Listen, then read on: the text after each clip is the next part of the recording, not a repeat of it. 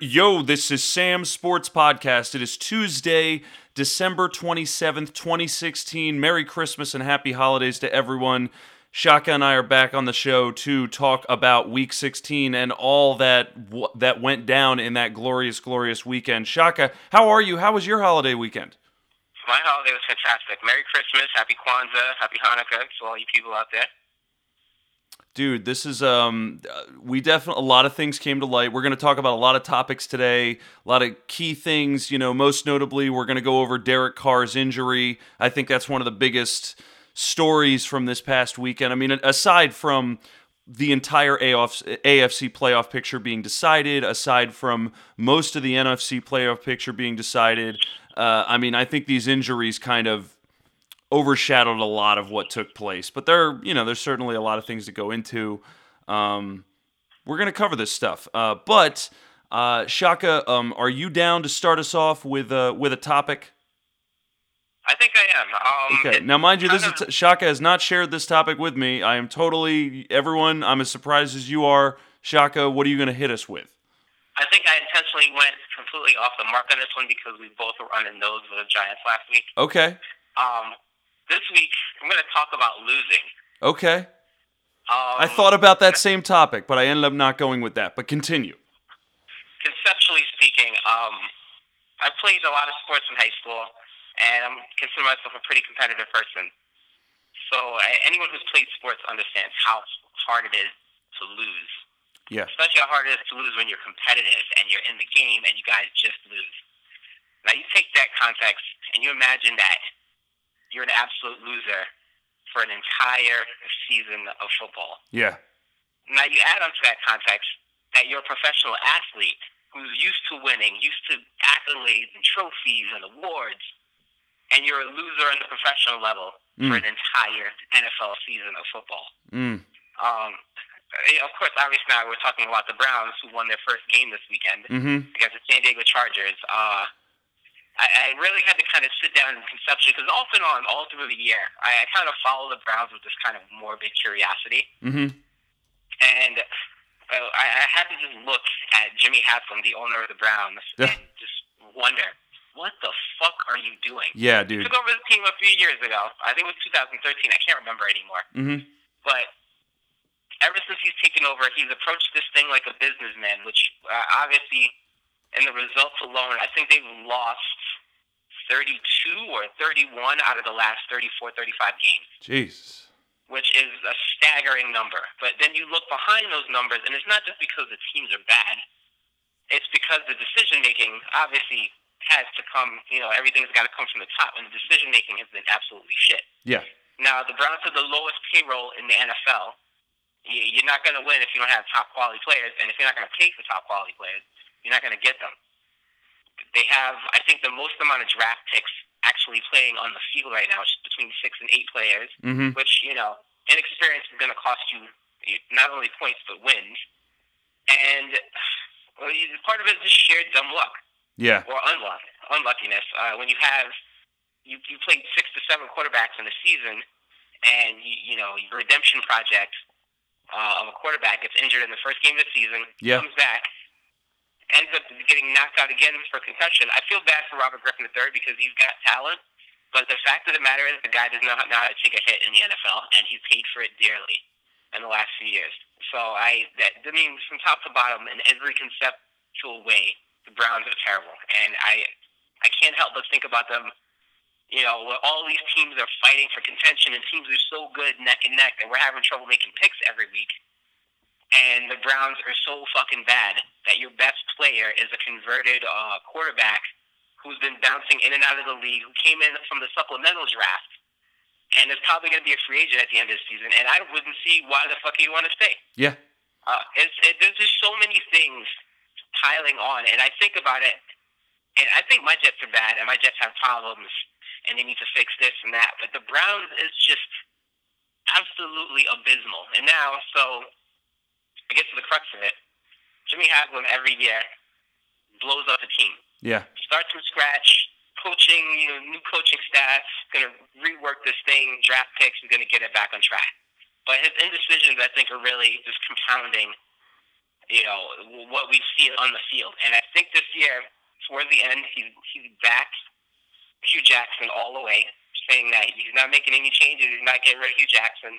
And he just recently had a staff meeting with, you know, all of management and personnel, and it's kind of accepted the blame for a lot of, you know, the poor winning culture in Cleveland. And he's promised to not interfere, and like he did when they picked Johnny Manziel as their, you know, their top pick, their quarterback. And look how that's turned out. Yeah. He's promised not to interfere. He's promised to kind of let the, you know, the personnel who know what they're doing handle everything. And we can only hope that it doesn't result in next year having your team so relieved, not even happy, relieved that your head coach is not crying like a baby because he won his first game in the second to last game of the season. Yeah, it's, you know, you really said it. And the Browns, you know, part of what you said, you know, listen, sometimes there's an unluckiness. Sometimes you just get injured. You take a rough hit when, you know, and there's some of that goes into it. But you can't deny what you said. There's an institutional dysfunction that's going on that goes all the way to the top with the owner. You know, I think about how he cleans house, and I always thought it was funny how I feel like a lot of organizations in the NFL, they usually give a GM or a coach 3 years. 3 to 4 years is kind of this good sound. They're like, listen, we got to give you a year or two to see if you can actually make something out of this, and we understand the first year is going to be rocky. You know, the Browns, they've kind of marqueed this 2-year thing. Like 1 or 2 years, they will fire a GM, they'll fire a coach, they'll get rid of a quarterback, they'll get rid of a player. I mean, they really do things so quickly and sporadically, and then you can't just accidentally miss on so many quarterbacks. You can't accidentally keep making bad draft picks. Like, that's something that goes all the way back to how you're scouting. It's how you're coaching. I mean, and I don't necessarily think the talent isn't there. I think, you know, Joe Thomas is probably one of the best left tackles to ever play football, and he's been playing on this Browns team for the last, 12 seasons now? And I think so, yeah. And he's been rotting in hell. He'll probably be a Hall of Fame tackle, but the institutional just dysfunction of this franchise, and there's some type of weird curse going on. And I mean, I'd hate to, you know, throw that word around. I know in sports that's sort of a very frightening term, but something happened when this team moved to Baltimore and they kind of got this new Browns. It's sort of like, I've almost seen them referred to as like the zombie Browns, this kind of bizarro Pet Cemetery version of the Cleveland Browns, where it's like they look the same, they sound the same, the colors, everything's the same, but they are not the same. They really, everything that they can do wrong, they really do wrong. And you just hope that 1 year they'll kind of stick with the personnel, stick with the people, and try to have faith in somebody who can do it right. I really do think Hugh Jackson is a smart enough coach that he can cultivate enough talent to do things right, because there are, you know, franchises can turn around. You know, the Raiders are turning around. Like, you just get enough good people there who know what they're doing, and the wins will come. But you're right, man. The Browns, something is wrong. I think one of the best examples of that is I look at Marvin Lewis.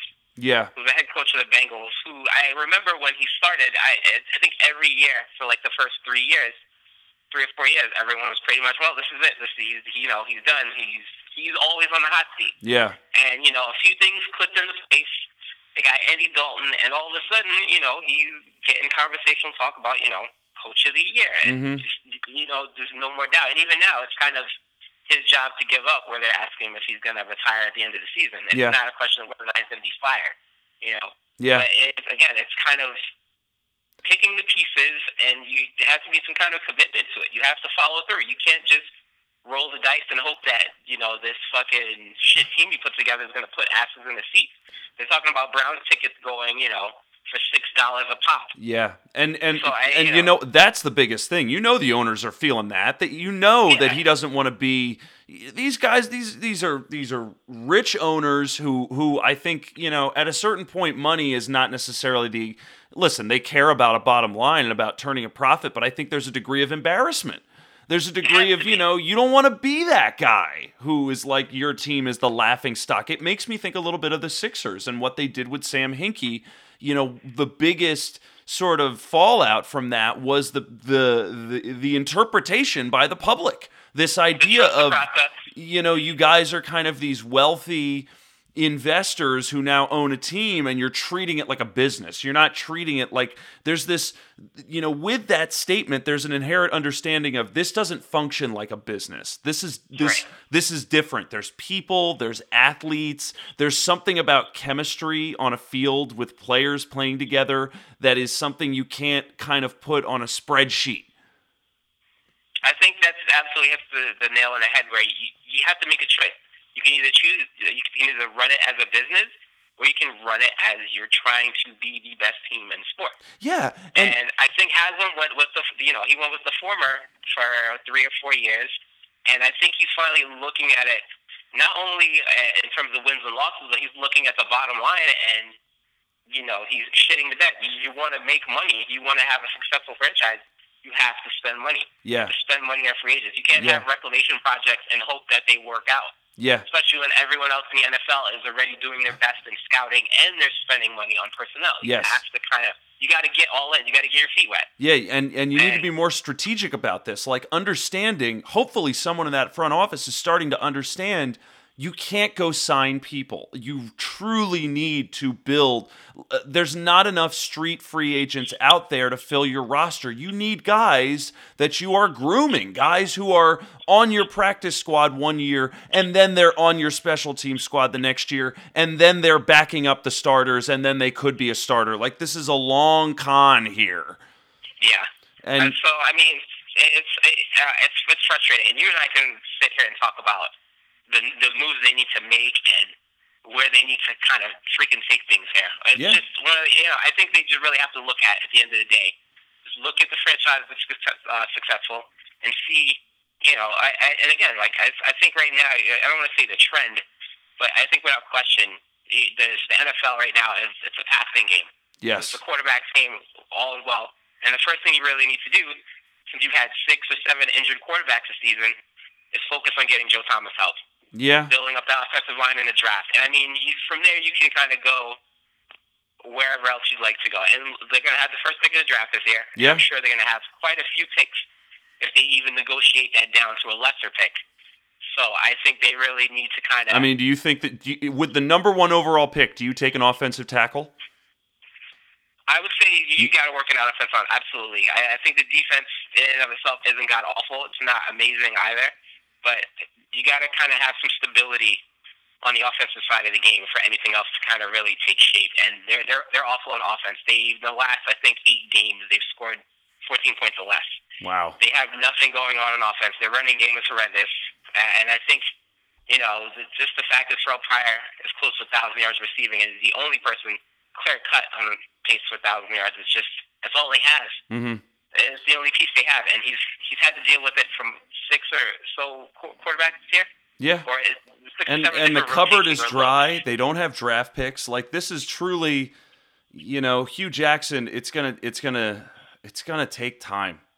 It's a deep hole to kind of climb out of, but at least there has to be stability in terms of knowing when to back off in terms of Jimmy Haslam and knowing where to start in this, the yearly rebuild process. So hopefully they can make it stick this year. Well, I truly hope that they keep the front office and the people intact. Let's keep this coaching staff.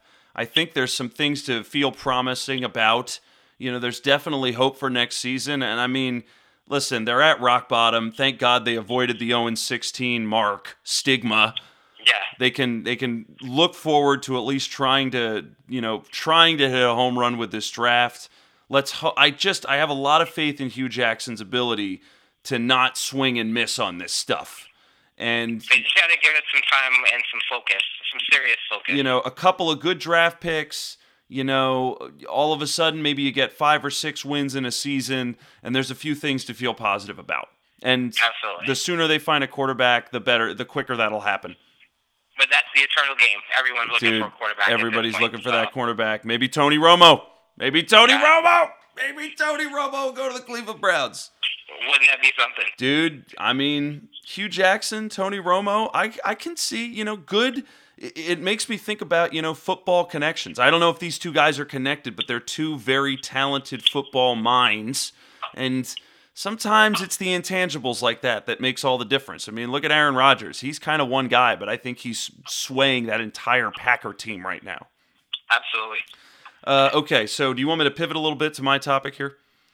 Yeah, I'm curious to see what you got for me. Well, I thought about a few things. I did think about talking about a losing team. I kind of wasn't as inspired, but I was bouncing around a couple of options. Thought about talking about the Cowboys and how Dak Prescott put on an absolute show last night on Monday Night Football in a game that really meant everything for the Lions and nothing to the Cowboys. It looked like Dak Prescott played as the best football he's played all season. I mean, my God. How lifeless did the Lions look last night, by the way? They looked like they're out of gas in the last maybe They had a game plan in the first half. They went down the field and they scored some touchdowns, but then in the second half, it's like they were really playing peewee football next to some pros.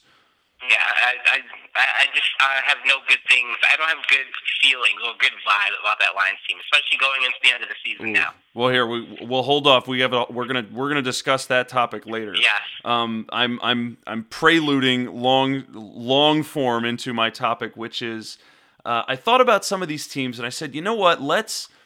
There's a couple teams that deserve a shit ton of attention, but let's give some attention to the Atlanta Falcons. I wanted to talk about just what they've done this year and how they could be this sort of sneaky Super Bowl pick that's kind of going under the radar. And this happens a lot in the NFL. There's so many stories. There's so many popular topics. You know, Dallas is truly the Cinderella of this year. They are the belle of the ball. They've been on the edge of everybody's lips. Dak Prescott, the Ezekiel Elliott, I don't even need to go into it. Like, in some ways, I was like, I kind of wanted to talk about the offensive line and this whole precedent, everything about it. But I was saying, you know what? No. Let's talk about another team that is doing almost nearly unprecedented things on offense and is also pretty tenacious on defense and could very easily sneak into the Super Bowl in the Atlanta Falcons. You got Matt Ryan carving out an MVP season, putting up fantastic numbers, keeping his turnovers down, certainly a turnaround from the last couple of seasons. So Matt Ryan, you know, arrived in this league, was already a starter, you know, took the Falcons to the playoffs his first couple of seasons, essentially got, you know, one game from the Super Bowl, and then they fell off. They missed the playoffs. They turned into a complete dumpster fire of a team. They fire Mike Smith. They bring in Dan Quinn. And now you're seeing kind of this rebuilding. There was this weird, mysterious sort of rebuilding that happened last year where they got hot and then they kind of tanked. But now this year, the defense is not coming around as quickly as Dan Quinn would think. You know, he came from Seattle. There was this belief that he was going to create this Seahawks defense down in Atlanta. I don't really think he's done that, but they've got some strong defensive players. Vic Beasley really kind of showed up and had a little bit more of, you know, an impressive big step in his first to second season.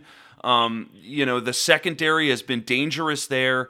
And you see them being opportunistic off turnovers. And then what I think really needs to be noted here, and going back to the offense, is the offense has been so prolific. So many points that they're able to put up. And this can't be discredited when you think about who they're going to have to play, because think about them playing the Cowboys in a divisional game or an NFC championship game. Can the Cowboys outscore the Falcons? Now, I think they can, but if the Falcons play the Cowboys 3 out of every 5 times, I think the Falcons outscore them. And now defensively, who's got a better defense, Atlanta or Dallas? I don't really know if either one of them stands out as having a particularly strong defense, but I could see Atlanta being disruptive enough that they could slow down Dak Prescott enough and maybe mess up his timing, that they could then get them into a situation where they're outscoring Dallas, and all of a sudden Dak Prescott has to have a fourth quarter game-winning drive where they're down by 4, and he's got to score a touchdown. You see what I'm saying? Yeah. So Atlanta scares me a little bit, because now you got Julio Jones, though he's been injured, they've still managed to put up monster numbers with Taylor Gabriel. Taylor Gabriel, who's shown to be a bigger offseason pickup than Mohamed Sanu.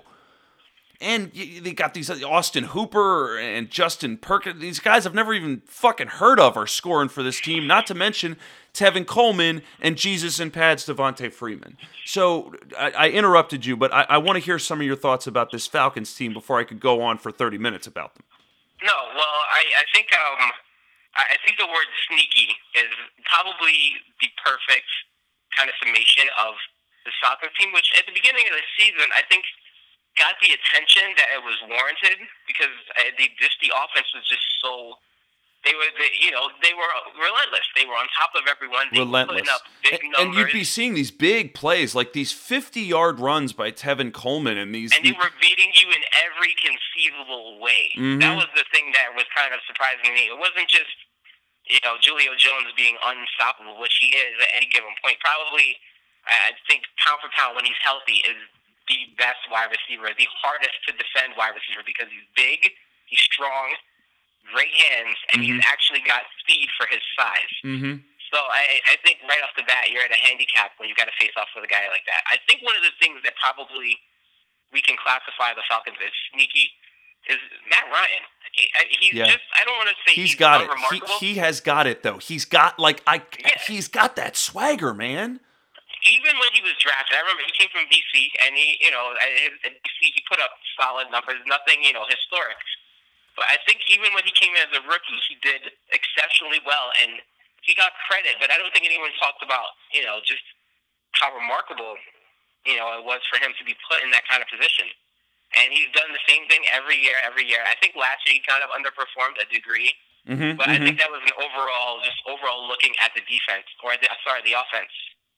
Mm-hmm. Which this year, is it Kyle Shanahan? Is he the offensive coordinator? I believe he is. They're already talking about. He's going to be interviewing for coaching jobs after that. A little bit of breaking news, which hit the presses today. I'm sure we're both aware of this. The Buffalo Bills fired Rex and Rob Ryan. Yes, and they're talking about Kyle Shanahan might be up for that Bills job, and I could see why. That's interesting. I think it's funny. I don't want to segue too much away from the Falcons, but we'll come back. Let's put a pin in the Falcons for a second. Let's come back to them. Go. So this situation with the Bills, I think, it was a foregone conclusion that Rex Ryan was going to be fired at the end of the season. Yeah. What was going to happen, I think, was that they were going to let him play out the season, especially because they're facing the Jets in the final week of the season. They were going to let him have his quote-unquote revenge game. Yeah. Especially since the Jets are kind of down in their luck right now, and if anyone who's been watching football see these two go at it, you pick the Bills. Smart man picks the Bills. Yeah. And it's the final game of the season. I think they're going to let him have it. And up until the point where he announced, despite all these injuries we've had with quarterbacks, this past weekend, despite all this happening, he still announced that Tyrod Taylor was going to be his starting quarterback for this weekend, and I think that was what made management pump their brakes. One, because I think they have some incentive-based clauses in Tyrod Taylor's contract, and I think if he'd gotten injured, it would have thrown a monkey wrench in the plans. So mm-hmm. I think at that point they pumped the brakes, they went for it and fired him immediately, because the other announcement is that EJ Manuel is starting this weekend against the Jets. Yeah, oh boy, yeah. Yeah, so that makes a lot of sense, man. So I think they decided to kind of speed up what was going to happen anyway. Mm-hmm. So the Bills are an interesting team to say the least. Yeah, and there had been a lot of discussion about how there was tension between Rex Ryan and the front office. So yeah, of course Rex. I think that's it for Rex in terms of being a head coach. Anywhere. Yeah, that's what they're talking about, and it's true. He's a loudmouth guy. I think he brings something to the team, but.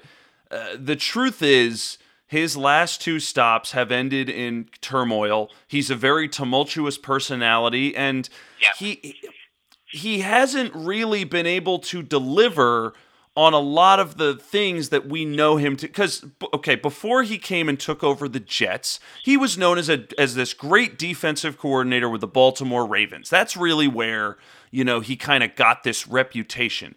And so he comes in as the Jets, and he has these two brilliant seasons where he 09 in 2010, where he takes Mark Sanchez one game from the Super Bowl. And, you know, I've read about that a lot. I've looked into it a lot. And I remember those years. You know, I was in New York at the time. You were as well. You know what's going on. Yeah. And a lot of that was this is my personal opinion. There was a lot of veterans who were on those Jets teams early on. You know, there was a lot of offensive linemen who I think were on the Patriots. Wasn't Damian Woody on that team?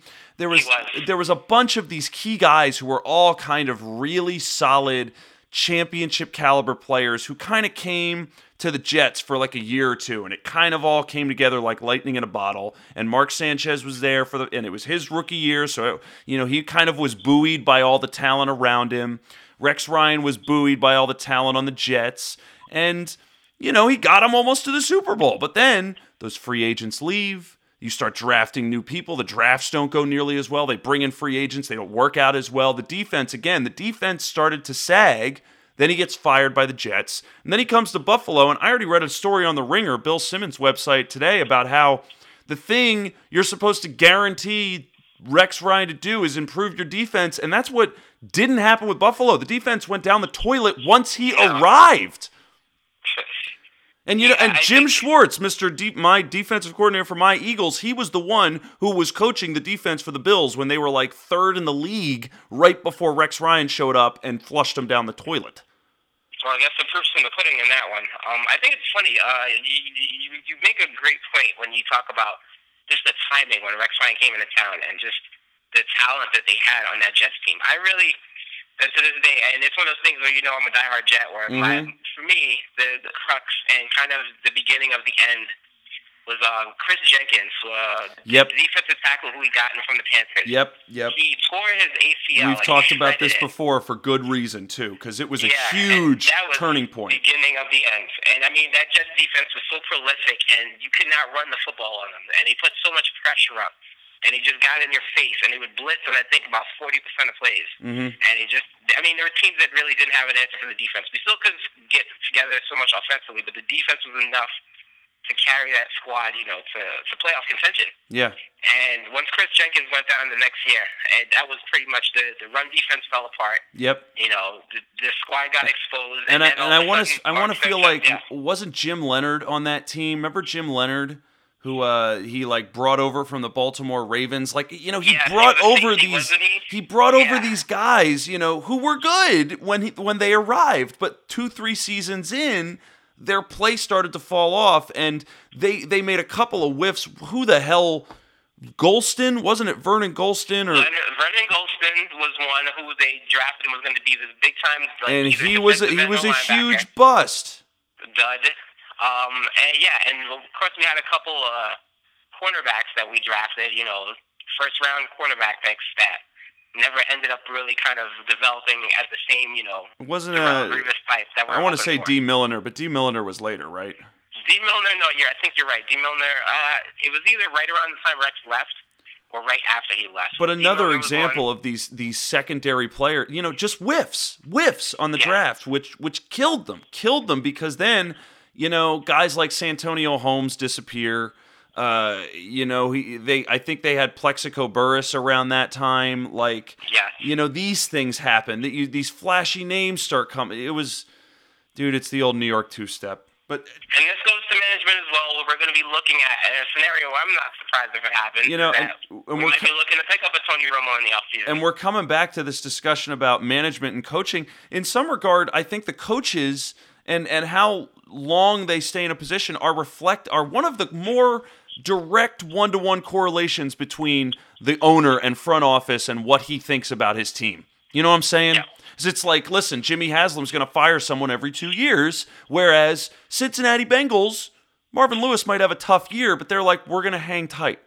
You know, the Pittsburgh Steelers, it's not an accident the Pittsburgh Steelers have had 4 coaches in the last 60 years. Also kind of funny that we had this weekend, we had Terry Bradshaw criticizing and questioning.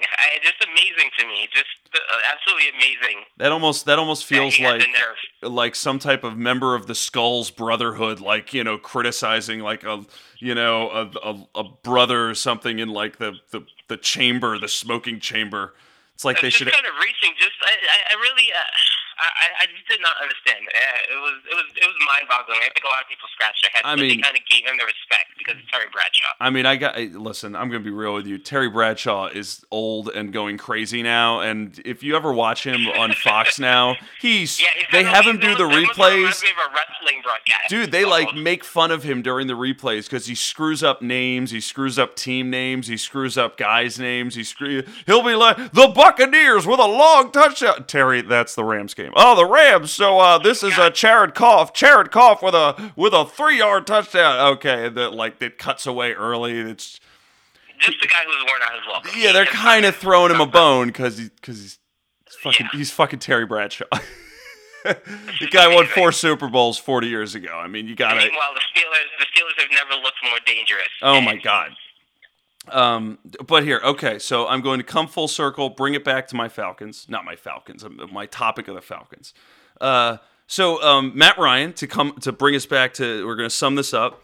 So Matt Ryan, you nailed it, man. I think that sometimes when the pieces around him aren't playing as well, he suffered. And we saw that in those seasons when the Falcons were really poor. Like, you know, those offensive pieces disappeared. Michael Turner disappeared. They didn't really have an heir apparent in the running back situation. You know, they kind of happened on Devontae Freeman. I don't think they were fully ready for Devontae Freeman to be the man. You know, it just kind of happened last year.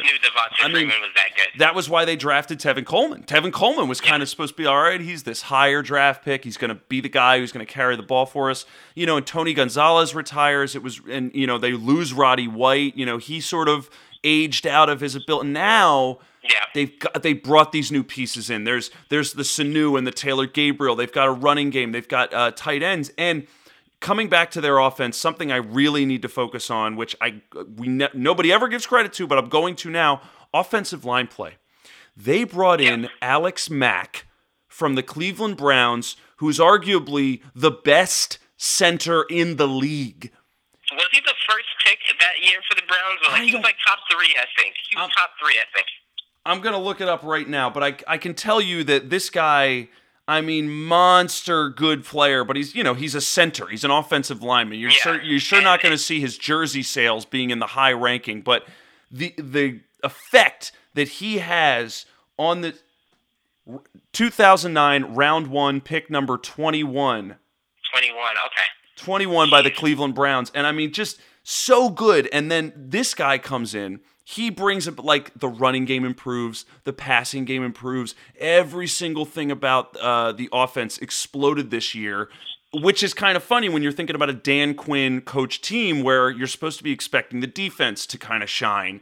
Instead, he's created this prolific offense, which, to summarize once again, which we said earlier, you said sneaky dangerous. Like, I could see them sneaking by the Seahawks this time around. You know, I know they lost to the Seahawks earlier this year, but they gave them a run for their money. This is the same team that beat the Denver Broncos. This is the same team that, you know, was in it with, some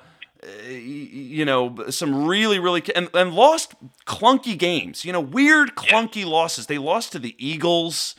I think they lost to the Buccaneers in week 1, but, I mean, now they're kind of hot right when they need to be hot. And you got to...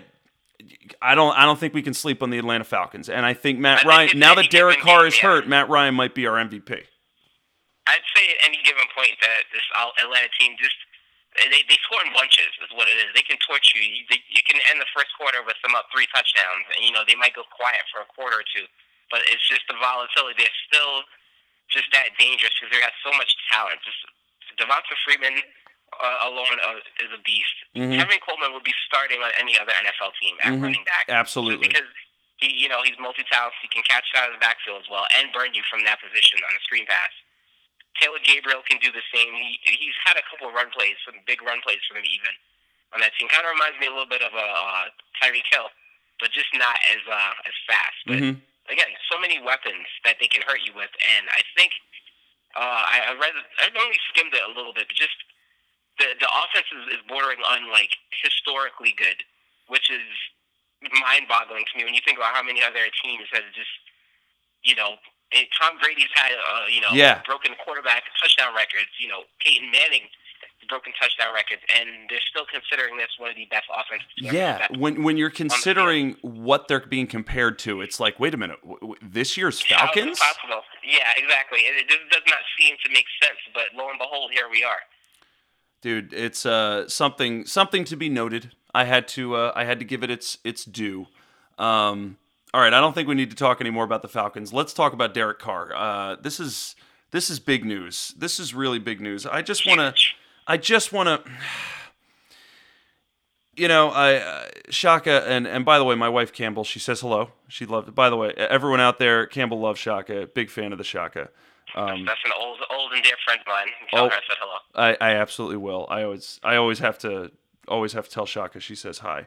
But she comes up right now because I was saying to her just earlier today, and really also yesterday, ever since the Derek Carr injury came out, that I feel very strongly about injuries in sports. It is very painful to me to see someone get injured and to not be able to compete. To simply sit there and be like, you know, I want to see them play and compete against each other. It just pains me to see them in a suit or a jacket on the sideline and just not even. And when you think of how a huge player like contributes to their team, how much of a difference that team is when you take the player away. You know, when Dwayne Wade is hurt and isn't playing on that team is huge. You know, if LeBron James is not playing, it's a big difference. When you take Tom Brady off of the Patriots and he doesn't play, it's a totally different team. And I wanted to see Derek Carr and this Raiders team go into the playoffs this year.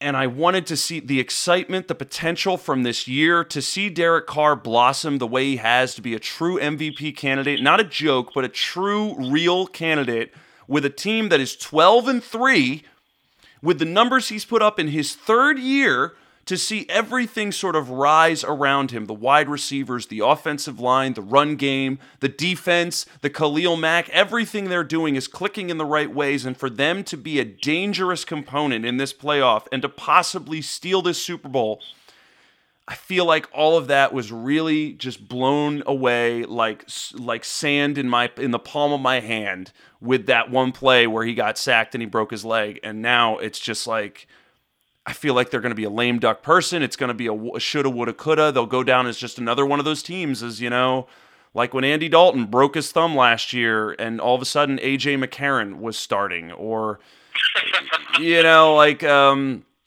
Matt Schaub, or I'm trying to think of a few other people who got hurt, like, you know, in the final game of the season, where it just, you know, Le'Veon Bell has missed the last two playoff runs for the Pittsburgh Steelers because he got hurt like in week 17 or something like that. It just, It stings so much, and so much more because of the potential and the opportunity that Oakland, you know, has. Although Oakland had, because I just can't see them going all the way to a championship with Matt McGloin under center. Tell me your thoughts.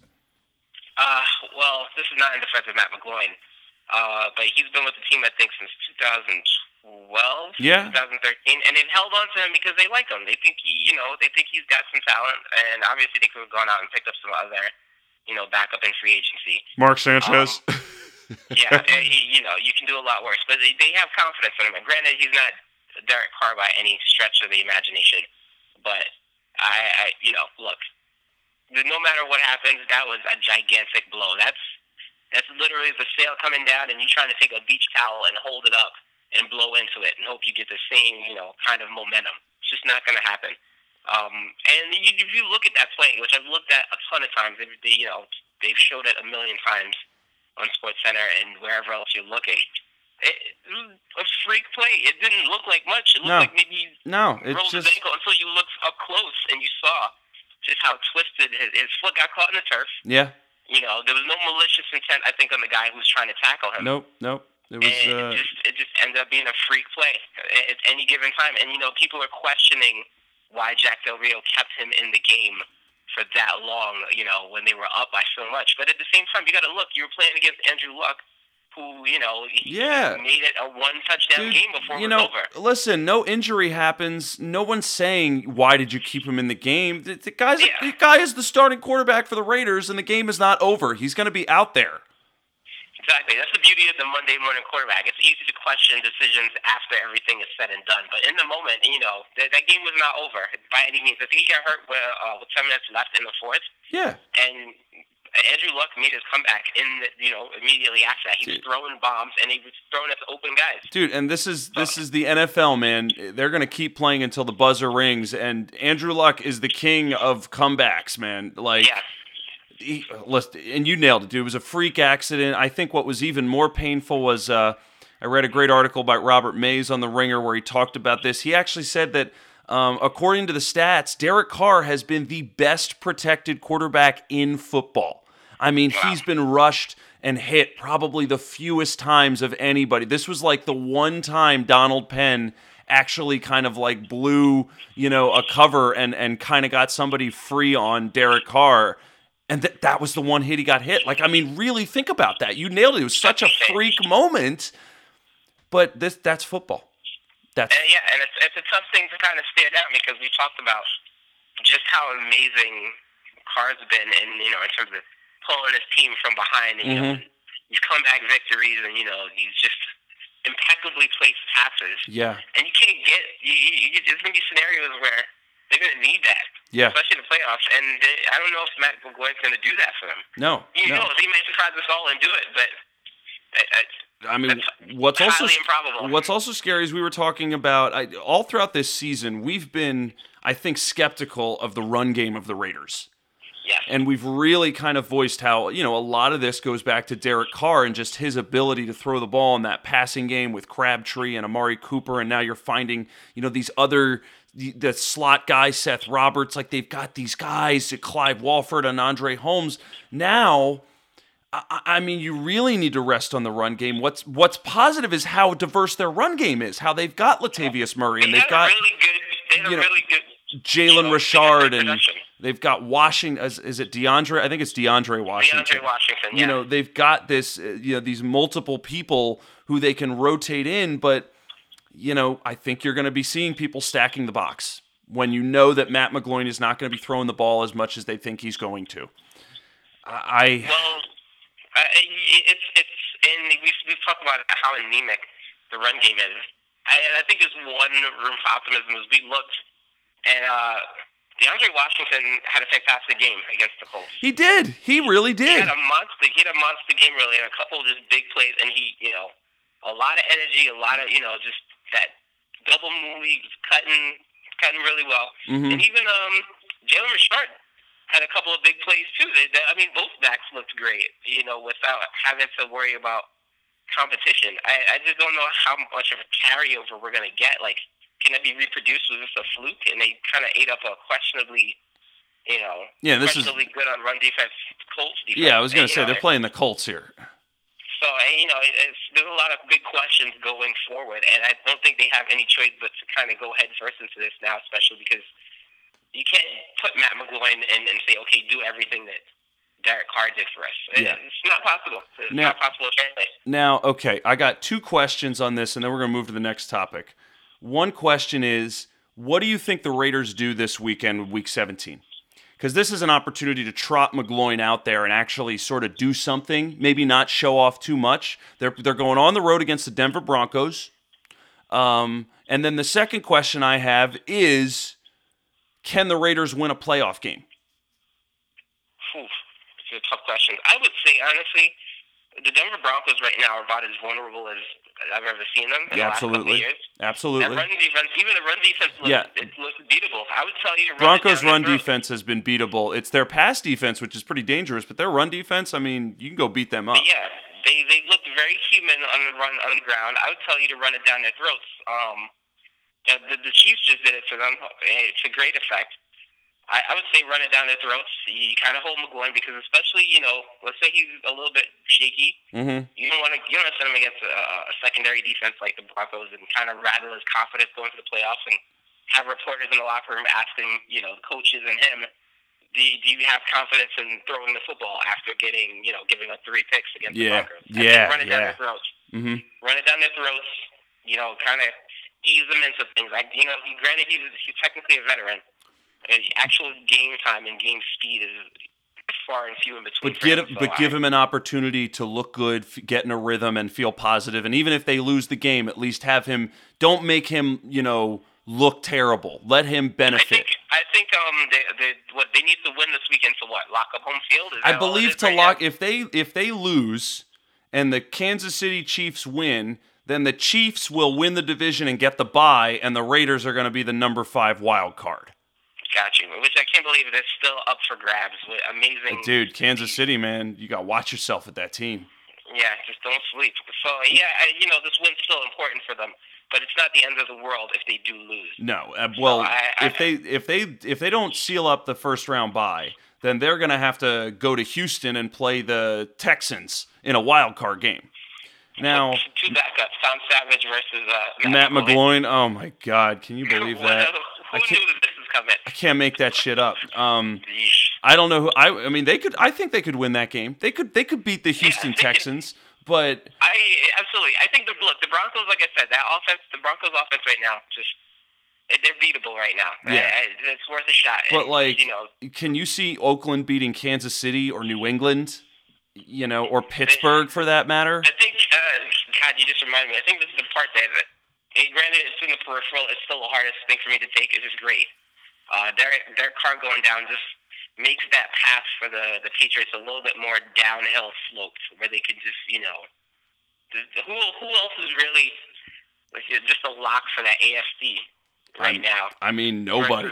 It's everyone's kind of got their the most dangerous teams I'm looking at are the Patriots and the Chiefs and the Steelers. The Raiders are... I would have said the Raiders. The Raiders felt like a real nice 1-2 punch with the Patriots and the Raiders, but now without Derek Carr, I can't really feel that way about the Raiders. So it kind of narrows things down for the Patriots to make a deep run. The Steelers look fantastic, and I've said it all year. They kind of underwhelmed a little bit on offense, mm-hmm. but they just have the potential to just blow you out every single time. Yes, at any given time, Le'Veon Bell, Antonio Brown, Ben Roethlisberger can kill you. And just look at what they did to the Ravens this weekend. A good Ravens defense. Dude. And Roethlisberger struggled against the last 5 or 6 meetings. But the last 10 minutes of the game didn't matter. They just killed him. Absolutely electric. That was actually probably. I might want to say that was the most intriguing game to me this weekend. It was a great game. That was a very entertaining game. Yeah, especially that Antonio Brown catch and just sheer willpower, getting face masked and just, brutalized and still scoring a touchdown. That was a fun game. It was everything we could expect from an AFC North matchup like that, and the Steelers really made a statement. They really kind of made their mark at the end of the game, we're the better team this year. We're taking the division. It's over. Go home. Yeah, that was pretty good. And Joe Flacco gave it everything he could. The defense, they did everything they could, but it was just not enough. So, the Steelers looked dangerous. The Chiefs was going to be probably my other choice in topic, was just to talk about, can Kansas City carry, this, I don't want to say it's luck, but they just had this knack. Could they win the Super Bowl? I don't know. A serious Super Bowl contender. Yeah, they have a knack for making these big plays on special teams and just trick plays.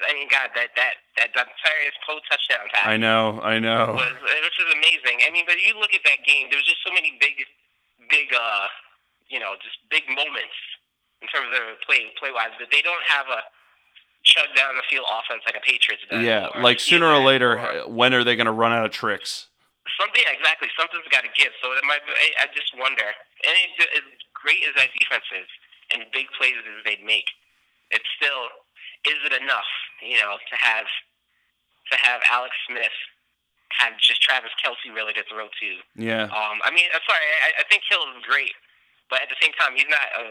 No, but when you're game planning for that in a playoff game and a whole week is leading up to it, is Kansas City going to be able to have enough talent to react and actually still perform when they're playing the Steelers or the Patriots? And I don't know. Yeah, the question is it enough? So, the scenario in AFC looks. It's still interesting. It's a little bit depressing to not have Carr be a factor in it as much anymore. I wanted to see him host a home playoff game, damn it. All right, here. Let's pivot to the NFC. Let's talk about the Lions and the Packers. That was going to be our other topic. So that's really the most meaningful, kind of win or go home, everything's on the line game coming into this weekend. It's been flexed to the Sunday night spot. It's going to be in Detroit. It looks like the winner wins the division. Yes.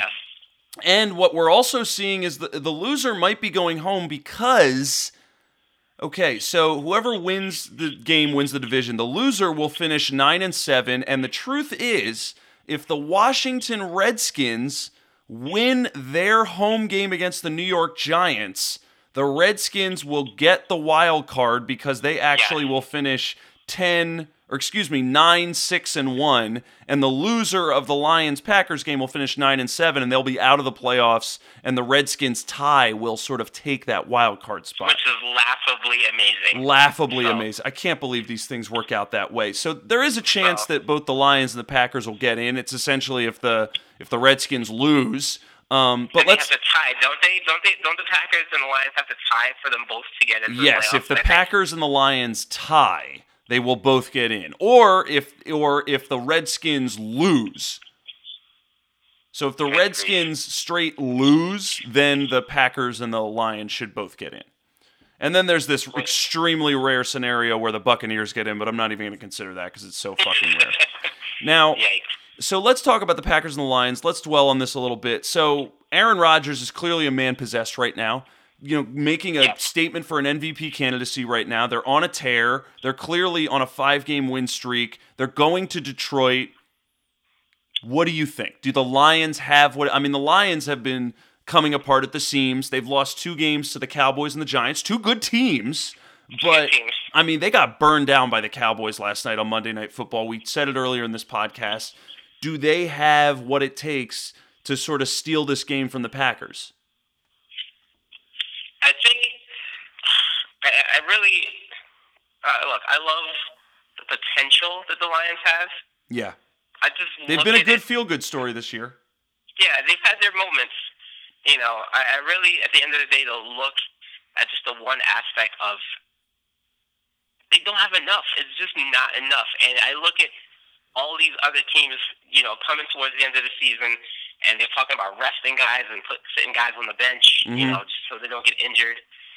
And the Lions can't afford to do that. They don't have enough pieces, and I'm sure these guys are tired. I'm sure these guys are beat up. And they've got to go against teams like the Packers now who are kind of getting their second wind. They got guys coming back from injuries and are fresh and, just inspired. And they have something to really, they're playing for, playing for pride here. Yeah. I just looked at the Packers versus the Vikings and just watched.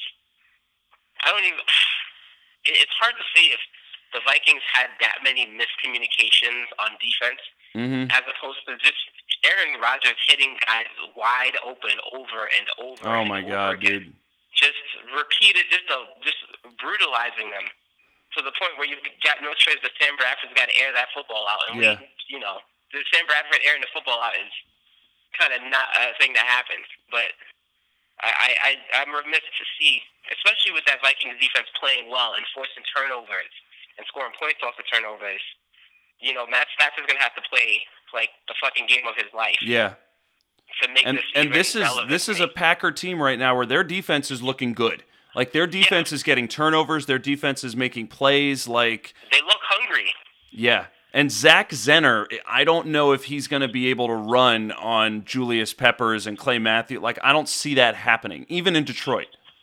No, it's a very tall order, is I guess what I'm saying. I think the Lions, it's entirely possible that they could, shock the world and win this game.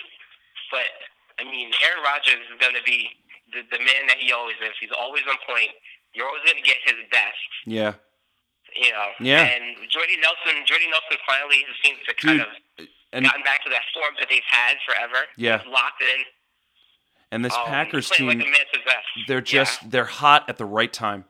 They're hot at the right time, whereas the Lions are not. The Lions' record is 9-6. Or it's flashy, but I'm looking at their schedule right now. And I'm looking at their wins, and everything is fluff, man. Look at this. They beat the Colts. They beat the Eagles, they beat the Rams, the Redskins, and then they went on a 5-game win streak. Are you ready for this? The Vikings, the Jaguars, the Vikings, the Saints, and the Bears. And then they lose. The team they're supposed to be. Exactly. And then they lost to the Giants and the Cowboys, the good teams that are actually trying to compete for a Super Bowl. Like, you know, the Lions, it's just too little, too late. They've had a lot of. They got a lot to be hopeful for, but this Packers team, man, they're a juggernaut, and it's like, just get the hell out of the way. Yeah. I think you're right. I think that Aaron Rodgers is going to just kill them, and I think the Redskins will. You know, I think the Redskins can pull out this game on the Giants, and then you might see the Lions out of the playoffs. You might see some crazy shit. And now this is the next thing we get into. I want to go into our picks because this week 17, very strange week. I want us to think about this a little bit before we just say, "Oh, this is the better team; they're going to win," because that's not the case. There's a lot of teams out there that aren't competing, and this kind of becomes preseason football. And, you know, like, you know, they put in third-string guys and fourth-string guys, and they're like, oh, whatever, fuck it, we don't care if we lose, we're already in the playoffs. You know, like, you're going to, like, I'm curious, like, can the Redskins beat the Giants because the Giants aren't going to play? Because the Giants are like, this game means nothing to us. The Redskins are trying to get into the playoffs. Do we care enough to play spoiler? I don't know. Like, are the Dolphins and the Patriots actually going to come play? I don't really know. And so, you know, I have this feeling of, The Redskins can just clean up this game against the Giants, and you know the Lions end up losing, and then all of a sudden the Redskins have the wild card. It should be a little crazy. It could be a little crazy. Do we? I think both of us feel that the Packers are going to take this game. Yeah, I look at this as like this is an NBA situation where that defender jumps to stop the guy from dunking, but he jumps a little too early, so he's on his way down when that guy's still going up. Mm-hmm. And it's just good look, goes in, swish, bucket for two. Yeah. All right, let's go to our Week 17 picks. Let's start out, so my ESPN's logged in as me. It knows that the Eagles are my favorite team, so that's the game that's on the top. Afternoon game, Cowboys-Eagles. Both teams technically don't have anything to play for. Two questions. Number one, who you got? Number two, are we going to see Tony Romo in this game? Well, Jerry Jones is talking about Tony Romo like he's not going to get the playing time. Like, it seems like everyone's poised to have Dak get the reps just because he's still only played 15 games. He's still a rookie. Yeah. And as sensational as he's been. I can't see them having him play the whole game. Like, are you going to trot Sanchez out there for like a quarter or two? I think it's valid. I think you might see it's mostly a run affair. That they might just have Ezekiel Elliott tied it down their throats for a while. Also, we can also remember, I think Darren McFadden is, he's healthy again. He's activated. Yeah, and so I also noticed Alfred Morris didn't play. Like, is Alfred Morris hurt? I'm not sure. I think maybe they were just getting Run DMC work. Yeah, I think McFadden's. Look, he had 1,000 yards last year behind that sensational offensive line. So I think they can spell Elliott. They can definitely spell Prescott if they want to. You know, at this point, you're playing to pad the record. Yeah, just to pad the record. But, I mean, do you think they actually win the game, or do you think they just take a loss against the Eagles and say whatever? It's a good question. I think they're going to come out there and play their best. I think they're going to try and win this thing. Do you think they will win? I do think the Cowboys are going to win this one. I'm going to pick the Eagles. I think the Eagles are going to play for pride, and I think the Cowboys are going to pull their starters, and you know what? Good. Have fun with the Eagles, and you know, avoid 10 losses this season. Go Eagles! It's valid. It's cautionary tale. Great year, guys. Last weekend, dude, you don't want to have any of those situations. Especially, even we didn't even mention Marcus Mariota, who also broke his leg this past weekend. And at least they're not going to the playoffs. There's kind of a bittersweet, like at least they're not missing out on that, but still rough end to a great season for Tennessee. Yeah. Next up, okay, Ravens Bengals. Who you got? This is a tough one just because, you know, these are two teams again. These guys have really tricky because neither of these teams are playing for anything. It's kind of interesting. A pride-based game. It's weird, but I'm tempted to lean Ravens on this just because Joe Flacco's looked good in the last few weeks. He's looked almost like that Joe Flacco from the Super Bowl run that they had, mm-hmm. where he's, you know, not only is he throwing the ball deep, like he's throwing it deep with confidence, but he's hitting a lot of just open receivers. Like, he's on the money. And Kenneth Dixon's running as hard as hell right now. So I like just a lot of the pieces on this Ravens team who, you know, next year, if they can kind of put this thing together, might be a serious playoff contending team. But okay, I like them a little bit more than the Bengals right now. I'm going to go Ravens. All right, I'll go Ravens as well. You convinced me. I think they have a better offense. I mean, their offense is not saying much. Actually, I think the Bengals probably have a better offense, but I think that defense combined with really, I don't have much respect for Cincinnati's defense this year, and I think Joe Flacco can actually make something out of nothing. You know, you combine that with, you know, Jeremy Hill getting stuffed by the Ravens D. I think it'll be a little bit of a smash mouth game, but I'm going with the Ravens as well. Houston Texans going to Tennessee to play the Titans. This would have been a meaningful game, a do or die, every winner take all, but now it's kind of meaningless. Texans have locked up the division. Marcus Mariota's not playing. Who wins? Shaka, who you got? This one, again, this is a tough choice. Mariota, you got to feel for him. It didn't look like much of a tackle. And lo and behold, he's done for the season. It's tough. Matt Castle's not exactly a great standard. And again, Houston doesn't want to get anybody hurt. Exactly. Tom Savage is, you know, what you got right now. And I think the Houston running back, Lamar Miller is. I think they're resting him. So yeah, it's looking. You think the Titans will take it? I think the Titans are just expecting to run the football a lot with Henry and the combo. Mm-hmm. They've really got nothing left. You don't throw the football too often. You throw some short passes. You maybe get Delaney Walker involved every now and then. Mm-hmm. I think they just run the football down Texans' throats. I say Houston pride game. You think Houston's gonna take it? They're gonna come out here and try and win one for Marcus. All right. Oh, sorry. Did you say Houston or did you say Tennessee? I'm going Tennessee. You're going Tennessee. I'm gonna also go Tennessee. I think you make a good point. I was thinking the Texans, but you know what? On the road, they're saving their starters.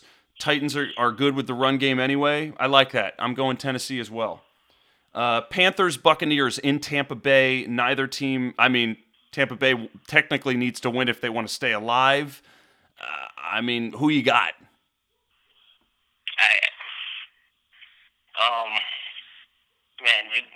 You're not kidding. This week 17 is like it's sort of some, it's kind of like maybe we shouldn't even overthink it. Like it's got some hand wringers, man. Jameis Winston did not look amazing in that last game. He kind of folded a little bit under the pressure, I think. Mm-hmm. I'm still a big fan. I still think we haven't seen his best season yet. I think he's going to have a monster season, maybe not next year, but it's coming. It's coming. Yeah. I'm still leaning Tampa Bay in this one. Yeah, I think they'll take this game. I think they're overall, top to bottom, they just have, more put-together team. The defense is way better. It's infinitely better. And I think, you might not see Cam Newton for an entire game. I don't see a point in getting him injured. Yeah. I think a meaningless game. I think Tampa Bay will clean this up, walk home with it. Jaguars, Colts. Ugh. I mean, I think this Colts. Yeah, this is another Colts game. This is we might need to zip through this. This is getting. I feel like I'm getting dirty talking about it. I think I've had enough Blake Bortles for one season to wrap it up. I'm gonna go with the Colts in this one. Andrew Luck probably playing for pride in this one, and just a fighter all the way through. Yeah, Patriots, Dolphins in Miami. Ooh, even if you rest Tom Brady in the starters, I still like this team more than I like Matt Moore going the other way. I like Adam Gase, but I think Belichick just draws up a good battle plan no matter what. I think they're going to try and take a W. Okay. I'm going with the Patriots as well. I think that you're right. Even with Tom Brady playing a quarter, they'll still figure out a way to win. Bears, Vikings in Minnesota. Sorry, I missed that one. What was that? Oh, I'm going with the Patriots. And the next one is Chicago Bears, Minnesota Vikings. Oh, Bears, Vikings. I didn't hear the first part. Matt Barkley's played a lot better than I gave him credit for. I don't know if that's just garbage time numbers or what, but God, I didn't even pay attention to this game last week. I just looked at the numbers. Still, the Vikings, this has just been an absolute shit show of a season for them. I think they want to kind of end this on some kind of positive note. They're going to have to come out and put everything they've got on the field.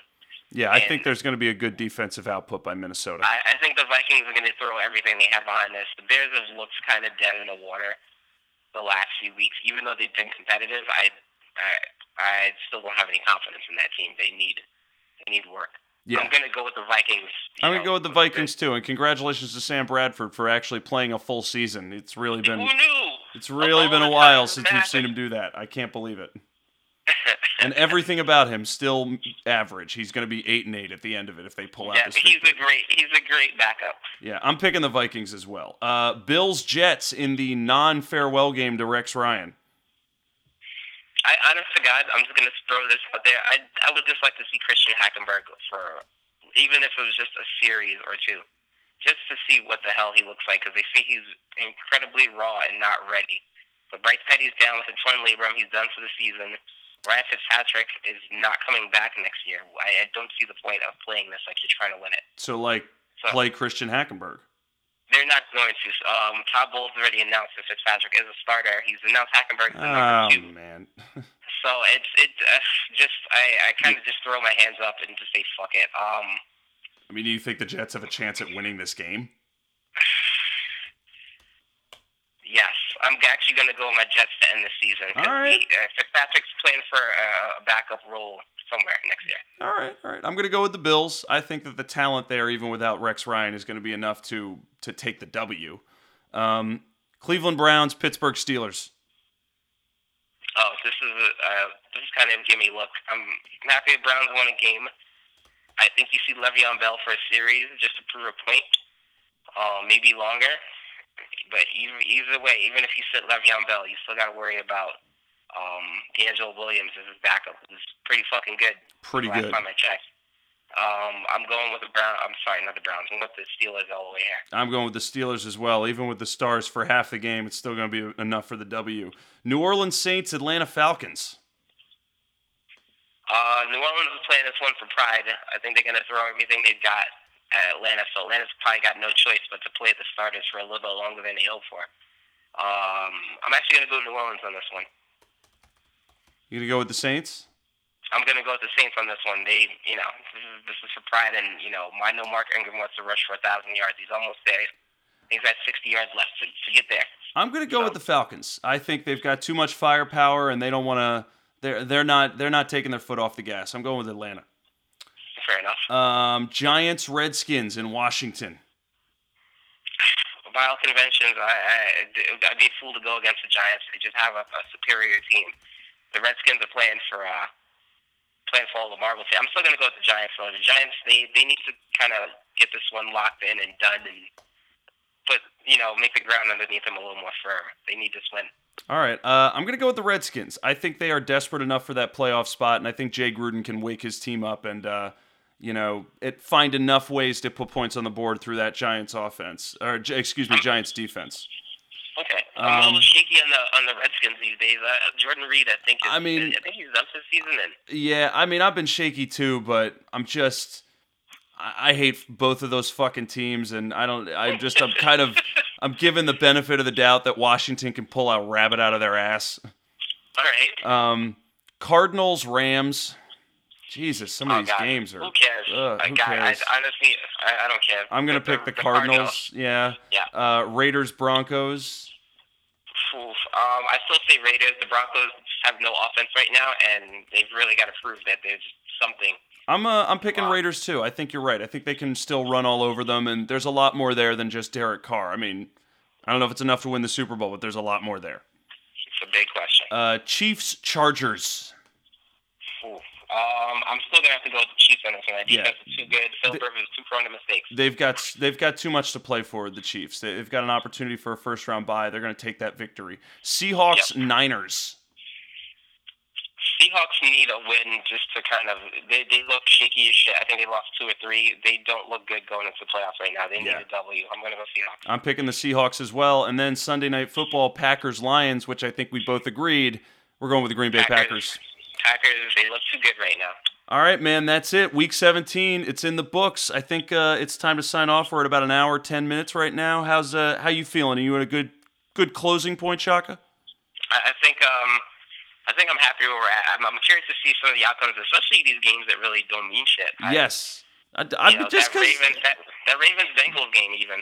Yeah, like I want to see who trots some of their starters out and who doesn't. You know, who actually makes a game of it. You know, listen, I still love football, but Week 17, it's a very strange week. It's always very strange. There's a lot of teams who've already sort of packed their bags for the off season.